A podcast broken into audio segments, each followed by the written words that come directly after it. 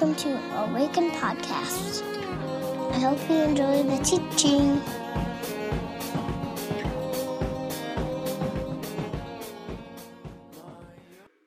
All right, we're in week 2 of Lent. It is the second week of our series entitled 40, where we are taking a journey of intentionality, a journey of preparation, where we tend to the things in our souls that will help us most fully experience death and resurrection, right?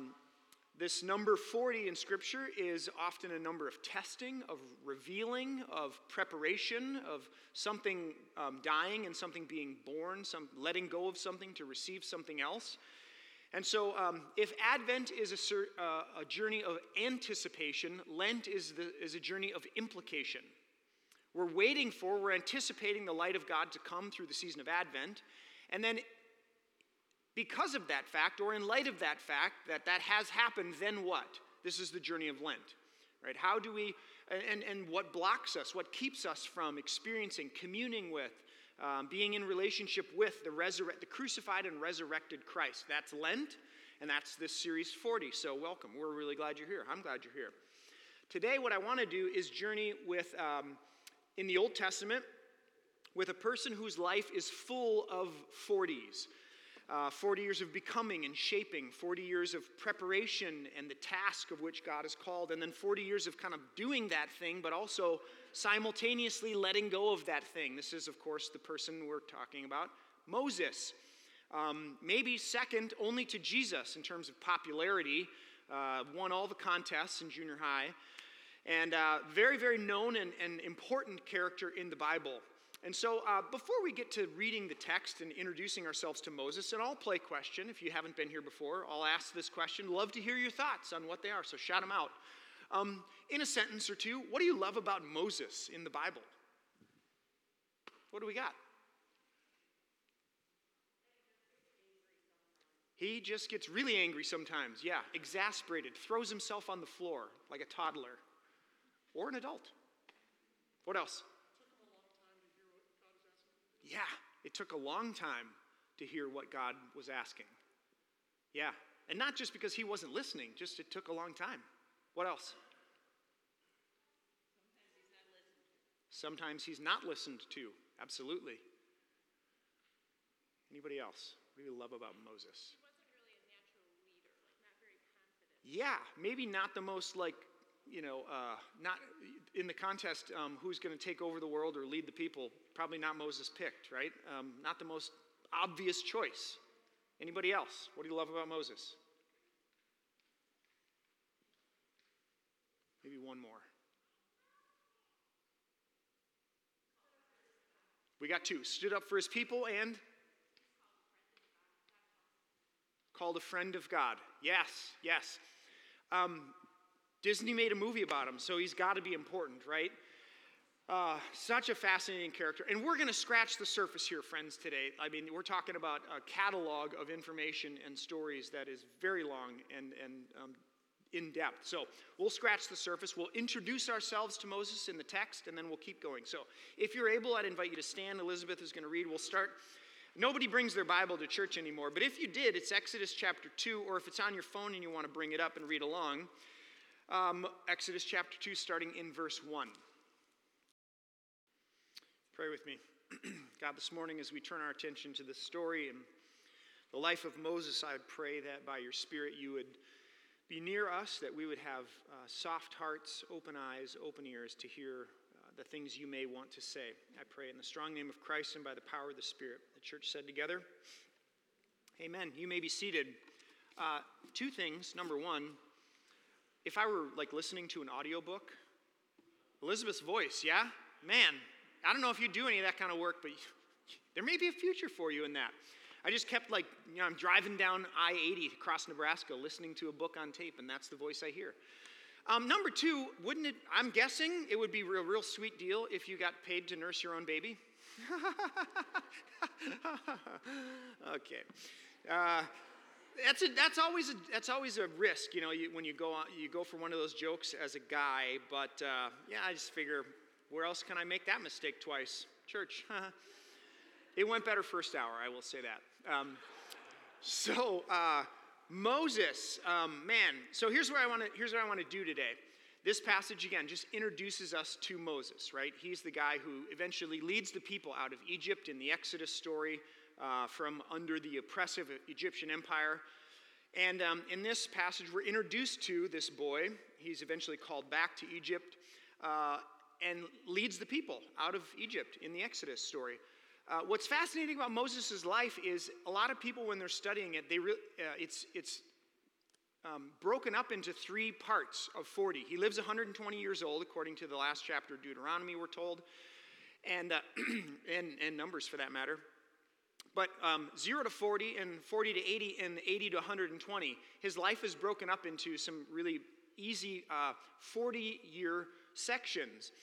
And so in 0 to 40, right, he's formed and shaped as a child and a young man in Egypt as an Egyptian-ish. Then he leaves Egypt and he spends 40 years out in essentially obscurity in Midian, and then finds himself at a burning bush and is called back to Egypt for the last 80, from 80 to 120, the last 40 years, he shepherds the people of God. And so I want to look at these three kind of movements as vignettes, right? And I'll just draw out one part of the story as a way of hopefully looking into this number 40, when God is birthing something in us and something is dying and being reborn, or we're letting something go, leaving someplace in order to go another place or receive something else. As a way of allowing the ancient wisdom of Scripture to be present to us today. That's my hope, because I believe that there is ancient wisdom in this book, and it is life-giving and worthy of our attention. So that's what I want to do this morning. So let's start with 0 to 40. And I'll just give a sentence in terms of what I think, what I want to draw out from that season. So in the first part of Moses' life, 0 to 40, I'll say, what is my name and who are my people? In chapter 2 of Exodus, we get a ton of information about Moses' 0 to 40. In fact, arguably all of 0 to 40 happens in chapter 2. In it, we're introduced to this baby, right, whose mother puts him in a basket. The word in Hebrew is teva. The only other time that showed up before this was in Noah's story. That's called an ark. It's the same word. So Moses is put in an ark by his mother and found by Pharaoh's daughter. Literally, overnight, Moses becomes the son of the most powerful human on the planet. He becomes the son of the king of Egypt, the Pharaoh, with all the rights and privileges. And in verse 10, we read, when the child grew older, she, mother, took him to Pharaoh's daughter after nursing him, and he, Moses, became her, Pharaoh's daughter, son. She named him Moses, saying, I drew him from the water. So very early on in the story, we learn what Moses' name means, and it means literally to be drawn from the water, because that's actually what happened to him. He was taken from the water. And if we follow the story and we keep going, we learn that this actually becomes a part of who Moses is, because as he leads the people of Egypt, he leads them through the Red Sea, and they are drawn from the water out of the Red Sea and into the Promised Land. So Moses literally lives his name out. And in Hebrew and in biblical stories, names mean a lot. They often help us understand, who is this person and what is it that God has put in them? What is their wrestling? What's their story? Jacob, right, means heel or deceiver, who becomes Israel, which means one who wrestles with God and people and is not overcome. I mean, that's the story of Jacob and Israel. Same person, two different names, right? So names matter. And we are introduced to Moses and his name in this moment. The last three times we've had Sacred Sundays, I've had pictures to show you as a part of my sermon, and today was no exception. I would show you right now a picture of my dog, whose name is River. If you know my dog, River is a red lab. She is boisterous and full of energy, just like her mother. Just kidding. And River loves the water. Have you ever seen the dock dog competitions? You ever seen those things where they throw something out into the lake and then they say go or release, or in our case, it's okay. And the dog runs down the dock and just launches themselves, Superman, and the competition is which dog can launch furthest. It's actually quite entertaining. River is just amazing at this feat. But she loves water. She can swim all day long. So I have a picture of River standing on the shore of the Mississippi, and her tail is like full attention, like pointing, like a lab. And in the other picture, it's my two daughters and River and I on the Rush River. It's fly fishing one day, and River's just sitting there, just covered, dripping in with water because, she's a terrible fishing buddy. She just wants to fetch all day long, and poor Eric, who was here first hour, spent the whole day fetching so that my kids could fish. But she loves water, and she, in this one picture, she's like doing her name, right? River. I'm 45 right now, and it took me a good part of my adult life to discover and lean into this question of what is my name, which is beyond what's your given name. But who are you? What is it that God has uniquely placed in you? What is the core identity of who you are? What is your name? Being able to answer that question is a really important part of life. And when I was in Israel studying with a group of friends, one of my best buddies, Steve, who's a pastor, one day on the bus, he just randomly said, "Hey, prophet." Micah is a prophet in the Old Testament. And it just kind of stuck, like, for the rest of the trip. So at any point during the trip, someone would say, "Hey, prophet." And I'd say, "Why, yes." And jokingly, right, it's kind of funny. And yet, I've never had a hard time telling people what I think. I've always been a challenger. I'm an 8 on the Enneagram. I've always, poked and prodded a little bit. But during this trip and this season of my life, I started to learn and step into what does it mean to be a prophet? What does it mean to be one who critiques or challenges at time? What does it mean to be one who loves the people enough to invite them to a different imagination of the future? What does it mean to be a person who loves the people so much so that they're willing to die for their life? What does it mean to be a prophet? What is my name? Another person in that study, Mary, has a very... You know how there are some people in life where it's if you ever need somebody to pray, you're call Misty. That was our Laura's roommate in college. If you ever need somebody to intercess or see or hear on your behalf, call Mary. She came up to me after a study one afternoon in break, and she's like, "Micah, I feel like I have a vision from God for you. Are you open to hearing it?" And I was like, "Let's do it. Let's get our AG on. Let's go." So she says, I sense, I felt, I've heard, I saw this picture of you standing in a doorway, holding a door open for people. And I wonder if that isn't a part of who you are. And since that day, which was probably in 2012, when we first started Awaken, I've recognized that this is part of my name. This is part of who I am. And one of the most important questions that we can press into is, what is your name? What is it that God has placed in you? What is it that God has uniquely given you as a gift? An investment that you are responsible for, that you have the privilege of holding. What is your name? This is, of course, the work of the Enneagram and personality inventories and spiritual direction, but it is deeply a part of the spiritual journey.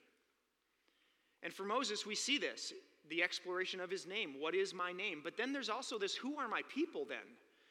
In verse 10, we get his name. He's drawn from the water. And immediately in verse 11, it fast forwards to he's an adult. And we read, one day after Moses had grown up, he went out to where his own people were and watched them at their hard labor. He saw an Egyptian. Now, who is Moses? Aha, trick question. He's grown up as an Egyptian his whole life. He's the son of the Pharaoh. He has all the rights and privileges, all the best school, all the best food, all the best resources. They're his. And yet, he sees an Egyptian beating a Hebrew, his own people, the text says. Looking this way and that, seeing no one, he killed the Egyptian and hid him in the sand. Like, and I would invite you to actually read the Bible this way, especially Old Testament narrative. This is not interested in reporting the facts, people. This person is beautifully telling an amazing story. And it's as if there is this wrestling for Moses of who are my people? I mean, think about this. In Moses exists the oppressor and the oppressed in one body. In Moses, there is both dark and light. Very unlike you.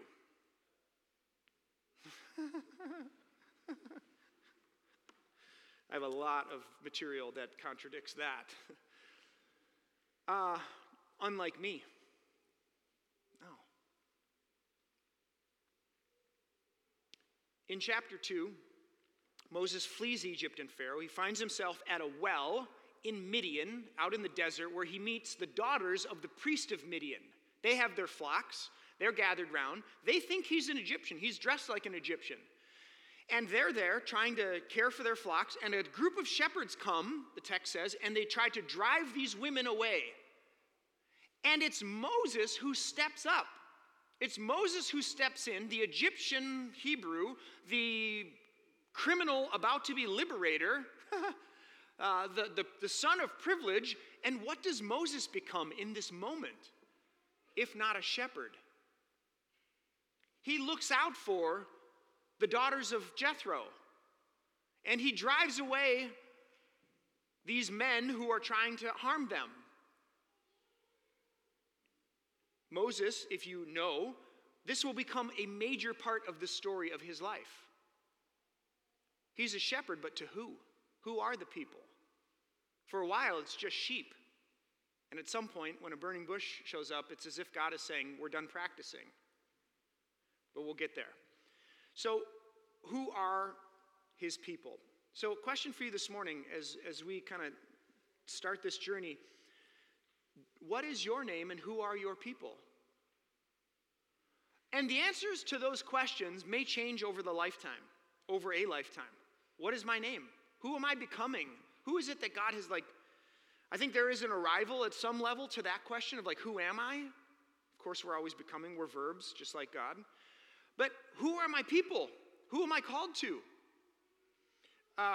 When we first started this church, that was a journey of me, learning the answer to that question, who are my people? Because when we first started Awaken, I desperately wanted a church that did its darndest to invite people to see Jesus for who Jesus really was. I don't know about you, but I have this sneaky suspicion that many of us have been introduced to a Jesus that's completely contradictory to the Jesus in the Gospels by the church, right?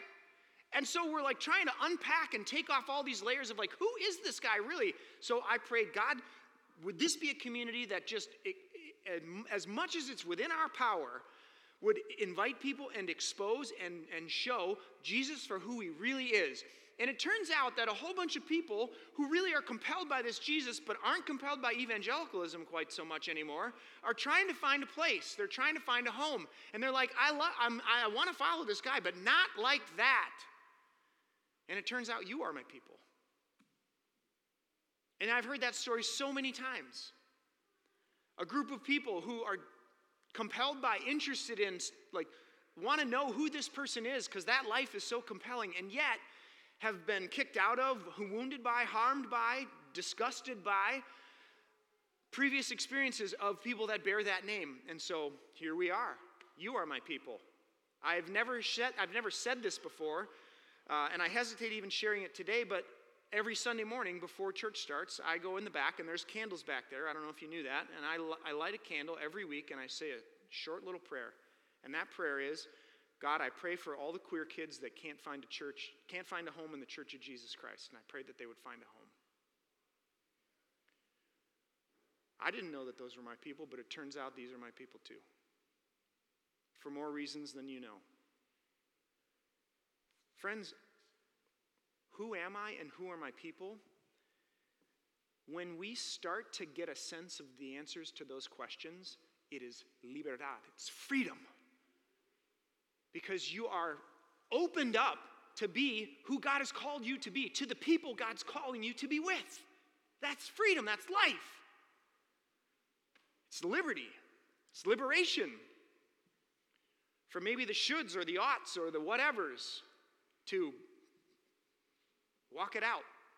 And in 0 to 40, this is Moses' journey. Who are my people and what is my name? As he enters this kind of second chapter, he sort of goes dark in the story, goes underground for like 40 years.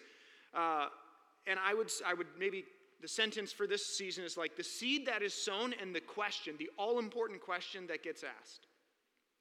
So in chapter 2, as it closes and chapter 3 opens of the book of Exodus, we find Moses, chapter 3, tending the flock of Jethro, his father-in-law, the priest of Midian, and he led the flock to the far side of the wilderness.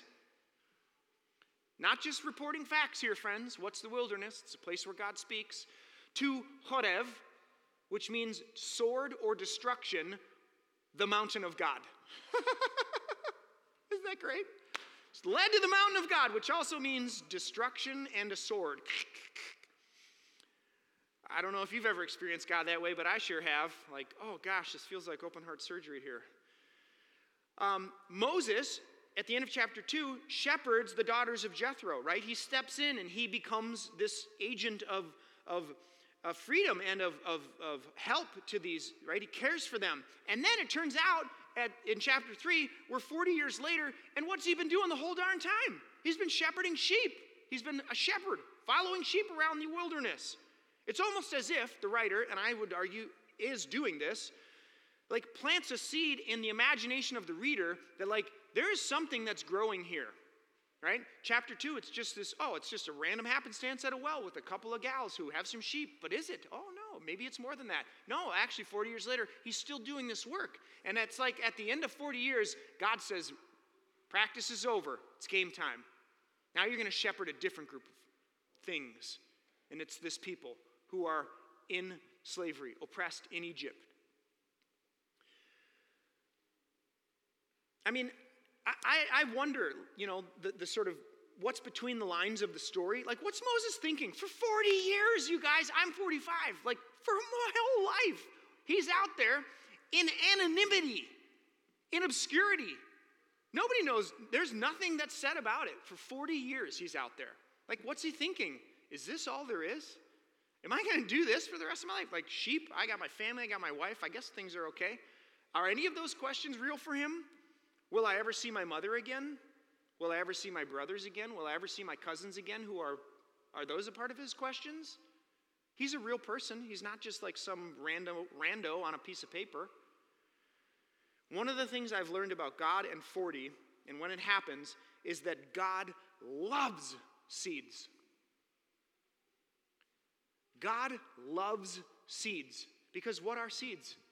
They are this like, their possibility encapsulated in this little thing that becomes something far larger than it is in its original state, but that only works when you bury it. It's like you think, you look at the ground, the soil of your soul, and you're like, there's nothing happening here. It's barren. And just below the surface, what is there?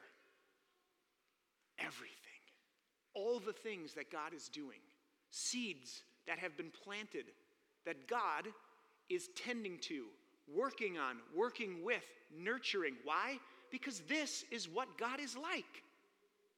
Either God is stingy, withholding, malicious, malevolent, is that a word? Or God is abundant, God is benevolent, God is... And this is what God does with seeds. So question for you this morning. What do you believe about God? What do you believe about the divine? What image do you have? And do you believe that there are seeds planted just below the surface of your soul in the soil that actually God is working with? God is up to something. God is nurturing. God is moving. God is growing. God is nourishing. And at some point, when it's ready, you can't rush it, you can't fast forward it, you can't microwave it. Something will pop up out of the ground and you'll be like, oh, that's what's been happening all along. Will you, can I invite you to trust, walk in faith that that is true and that's what God is like and that's what's happening in you and me all the time. It looks like winter out there. It looks so ugly out there right now, right? Somebody was coming to town, one of my wife's coworkers, she's like, oh, it's so ugly here. I'm like, I know it is, isn't it? And what is happening just below the surface that we will see after this week? Praise the Lord. 55 on Wednesday, oh my God. It's like we get to watch the spiritual life unfold before our eyes if we're open and awake. Do you believe that there are seeds that have been planted? Do you believe that God is good and that God is cultivating them even now? And if I know anything about humans in these seasons of preparation and 40, even if we do believe there are seeds, even if we do believe God is good, even if we believe God's inviting us into our name and to walk with our people, there will come a moment of reckoning, just like there was for Moses, just like there is for us, where we ask the all-important question of, do I have what it takes? Do I have within me what it takes to be the man that God created me to be the woman God created me to be the person God created me to be? Do I have that within me?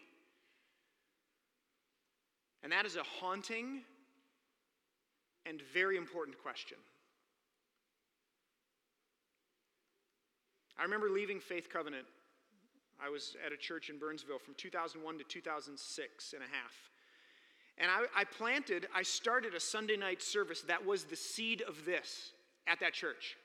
But when I left Faith Covenant, I told God, I never want to work at a church again. I'm done. And a group of us, started Awaken in 2010. There were 4 years, friends, of wrestling with God. Sensing maybe this call to do something, to plant this thing, and I just could not face it. Because someone told me, you don't have what it takes. Words matter. Words create worlds, the rabbis would say. And that is true, my friends. You can speak death over someone with your words, or you can speak life. Do I have what it takes? Do you have what it takes? This is a question that I know particularly as a man, and I know that it resonates in the soul of many men. It's connected to our wounds with our fathers. It's connected to a whole bunch of things. But I have a sneaky suspicion that there's a version of it for the women in the room. Do I have what it takes? Can I do this? Can I be this? And I just want to pause for a moment as a community with all kinds of people present at all places in our journey.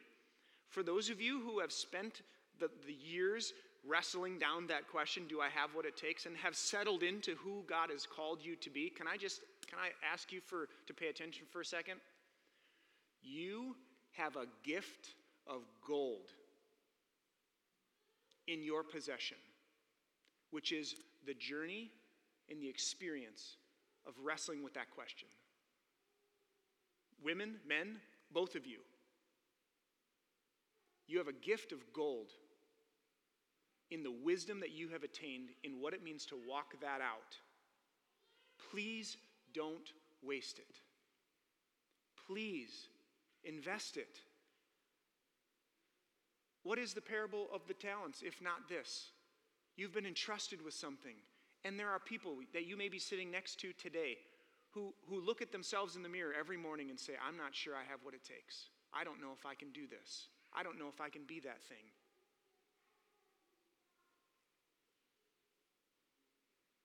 We need you. For those of you who are younger and who are wrestling that and looking yourselves in the mirror every morning asking, I don't know if I have what it takes. This is a place, a community, where you're not alone. So let's be community. Let's be with each other in this. There is wisdom, and there are people who are further along and not as far along. So who are we pulling along and who are we looking to, right? That's discipleship, just in a nutshell. There's my book. You're welcome. It's 1999. Not the year, dollars.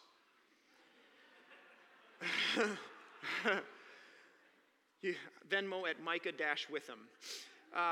So Moses, it's just like, it's so beautiful. It's right there in the story. Like, the seed is planted. He is a shepherd. He's been called to be a shepherd, but he's asking, like, do I have what it takes? And then in the final chapter, he sees God at a burning bush. He's invited to go and get the Israelites out of Egypt. And in the last 40 years of his life, he spends it doing the thing that God's invited him to do and be. And simultaneously, a very long letting go. What do I mean by that? In Numbers chapter 13, the Israelites have come out of Egypt. Moses is leading them. They get to the edge of the Promised Land, Kadesh Barnea, and they're invited to go into the land that God will go before them and will open up the land to them. Actually, without violence was the original plan. It's in the Bible, by the way. They didn't have to go in there and kill everybody, but that's another sermon for maybe a lost in translation, yeah? How could the land have been taken without blood? That's a fun one. So they're on the precipice. They're right there, Kadesh Barnea. Their knees are shaking. They're like, oh my gosh. They've been led. It's only been like 2 months since they left Egypt. They send in 12 spies. 10 of them come back, and they're like, no way, y'all. We will die. They are huge, massive. There's no way we have a chance. 2 of them say, let's go. We can do this. God's on our side. And there is a moment of decision, right? It's the Rubicon. And they have a choice. They could have gone into the land right there at that moment. They didn't have to wander for 40 years. A whole generation didn't have to die, but they failed to trust God, that God would go with them and be what God said God would be. And so what does God say? No one from this generation will enter the Promised Land. And so from that moment, they wander for 40 years in the desert. Moses' life as a leader of the people, most of it is spent wandering around in the desert with a group of people that he's led out of Egypt that all have to die before they go in. It's 40 years of letting go. Think about that. Up until Numbers 20, later on in the story when they're about to enter the Promised Land again, we don't know that Moses isn't going into the land, but we do know that the people are not.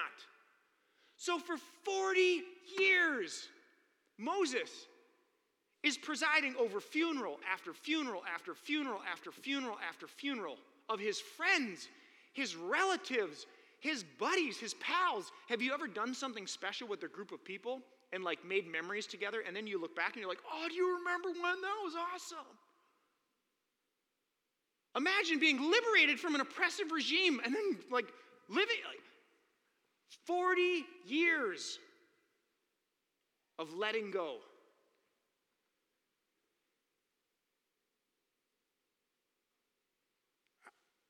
Sometimes these people become like flannel graph, you know?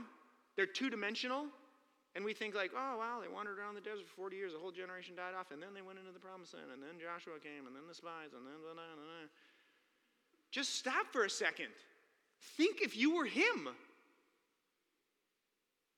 These are your people. I can't imagine if over the next 10 years or 20 years, I had to let all of you go for a new generation of people to be called awakened, to like say goodbye to all of you. Can you imagine that?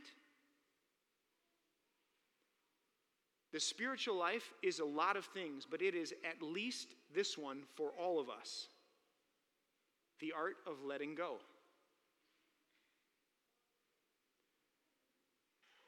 In Numbers chapter 20, we find Moses, and I'll close with this. This is such an amazing story. Numbers 20, Moses is with the people. They're about to go into the land again. The whole generation of people have died. Almost 40 years has passed. And the people are angry. They're grumbling. They're complaining. Right? That gene passed on. So they're like, oh my gosh, we're so thirsty. Oh. And Moses and Aaron are just, they've had it. They're exasperated. They throw themselves on the ground. And they're like, Lord, what are we going to do? And It says in the text, Numbers 20, God says to them, "Take the staff, you and your brother Aaron, gather the assembly and speak to the rock before their eyes, and it will pour out its water. You will bring water out of the rock for the community so they and their livestock can drink." Now, does anybody remember? We've been here before, right? This is a repeat of a story. So exactly the same situation. Early on in the story, when they come out of Egypt, the people are like, "Oh my gosh, we're going to die. Oh, we're thirsty." And Moses, God says, "Take your staff, the one I gave you, the one that was a snake, but now is your staff, shepherd's staff. Take your staff." That's a great story, by the way. Pick up the one thing that scares you the most, the snake, which is actually your identity, and learn to live with it, live in it. Oh my gosh. Pow! Take the staff, strike the rock, and water will come out. So that's what Moses does. And then 40 years later, they're at the same spot. And God's like, "Take the staff and speak to the rock." Keep following in the story. Moses took the staff from the Lord's presence. Just as he commanded him, he and Aaron gathered the assembly in front of the rock. And Moses said, "Listen, you rebels." "Listen, you rebels, must we bring water out of this rock again?" Then Moses raised his arm and struck the rock twice. Water gushed out, and the community and their livestock drank. And what happens next, like rabbis to this day debate what is going on here. Why? Seems really petty, punitive. Like, the Lord says to Moses, "Because you did not trust me enough to honor me as holy in the sight of the Israelites, you, Moses, will not bring this community into the land I gave them." I'd be like, "I object, Your Honor. You gotta be kidding me. 40 years I've been faithful with these crooked-necked, stiff-necked, obstinate people, your people. I've been faithful. I walked with them. I fed them. I led them. I clipped them. I bathed them. I prepped them. They're ready. And now you're telling me I can't take them into the land because I struck the rock and didn't speak to the rock? This is a joke, right? This is like a big cosmic divine joke." No, it's not. It's not a joke. And so many people are like, "Well, yeah, Moses disobeyed. Don't disobey God. Duh." Like, really? That's it? Others are like, "Well, yeah, Moses and Aaron, they threw themselves on the ground, exasperated. They didn't trust that God could do what God could do. Don't just trust God. Duh." I think those are really inadequate. This is a big deal. I wonder if this isn't about sin or disobedience or disappointment at all, as much as it is about a moment of revelation and illumination, a moment of clarity about what is needed and what's necessary for the next generation. When the people left Egypt, they were slaves. And so, strike the rock, Moses. Because that's how you deal with slaves. A slave would know. You don't debate with a slave. You tell them what to do. You force them to do it. You strike them. That's slavery. This is a whole new generation of people who were born in freedom. And what you don't do with free people is strike them or dictate to them, or demand things from them. You lead them. You speak to them. And is this just a test to reveal what is in Moses' heart? Which according to Deuteronomy 8:2 is exactly what a test is. And it turns out God, the gracious God that God is, invites Moses to step into. "Moses, do you have it? Like, can I trust you to lead the people here?" And this isn't about sin. This isn't about disobedience. I would argue this is a moment of clarity and of revelation that what's needed and necessary is a new leader and the letting go of one to another. And it turns out Moses knows it. In Numbers chapter 27, he prays to God, "Would you appoint a leader to lead the people into the land so that I can see them?" And it also turns out that God doesn't withhold the promised land from him. In one of the most stunning stories of all the Bible, last chapter of Deuteronomy, he sees it. It says that Moses dies on the mouth of God. God gives him everything. This isn't about that. Friends, I say all of this to say, if I know anything about 40 in my own life, there is always the work of letting go nearby. And this is no easy task. How do you let go of the dream that you had for your kid that is not coming true? How do you let go of the life that you thought you were going to have, the direction you thought this was going to go, the job that you once had? How do you let go of the parent or the loved one or the brother or the sister that's now gone? How do you let go of power and authority when it's your turn to let go?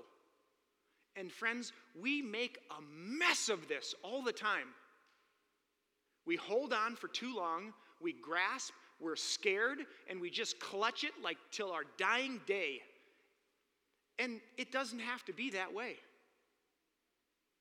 Part of the spiritual life is learning how to be grounded and strong enough to bear the weight of letting something go when it's time to let it go. So I would invite you this morning, what is the work required in letting go? What kind of heart is needed to let go when it's time to let go? When your authority, your power, your ministry, your leadership, whatever it is, it's time to transition it and give it to somebody else. How do you do that? Because it's coming for all of you. Either in death or in some other transition, of which there will be many. The last thing I want to say is the second question in the Bible is God wandering the garden, and he says to the humans, "Where are you?" And so I would just say that to you this morning. We see in Moses a whole life, the gamut. 0 to 40, who are my people? What is my name? 40 to 80, in obscurity, a seed that's planted, a doubt, a question that rises. Do I have what it takes to do this? And then a whole 40 years of leading and letting go. Where are you? Pray with me if you will, and I'll give you just a moment to sit with that question. God, this morning, as we tend to this journey of Lent, and we take a moment of silence long enough for maybe our souls to come out of hiding, I pray that that there would be like one note that we hear ringing like a tuning fork, that we would lean into, that we would move towards wherever we find ourselves in this journey. These seasons of 40, where you're inviting us to let something go so that we can receive something else, for something to die so that something can be born. A season of preparation and revelation, illumination of what's in our hearts, so that we can be and step into the people that you've called us and made us to be. So Holy Spirit, move, speak, nurture, care for, call our names, I pray. My friends, it's good to be together. My hope and prayer is that you leave today with some nugget of wisdom, some pearl of great price from this story, which I also happen to believe is the Word of God, the revelation of the divine to you and for you. So know that the Lord blesses you and keeps you. The Lord lift up his face to shine upon you and be gracious unto you. Lord, lift up his countenance to you and give you his peace. In the name of the Father, the Son, and the Holy Spirit. And the church said together, amen, amen. Grace and peace, friends. See you Wednesday, hopefully.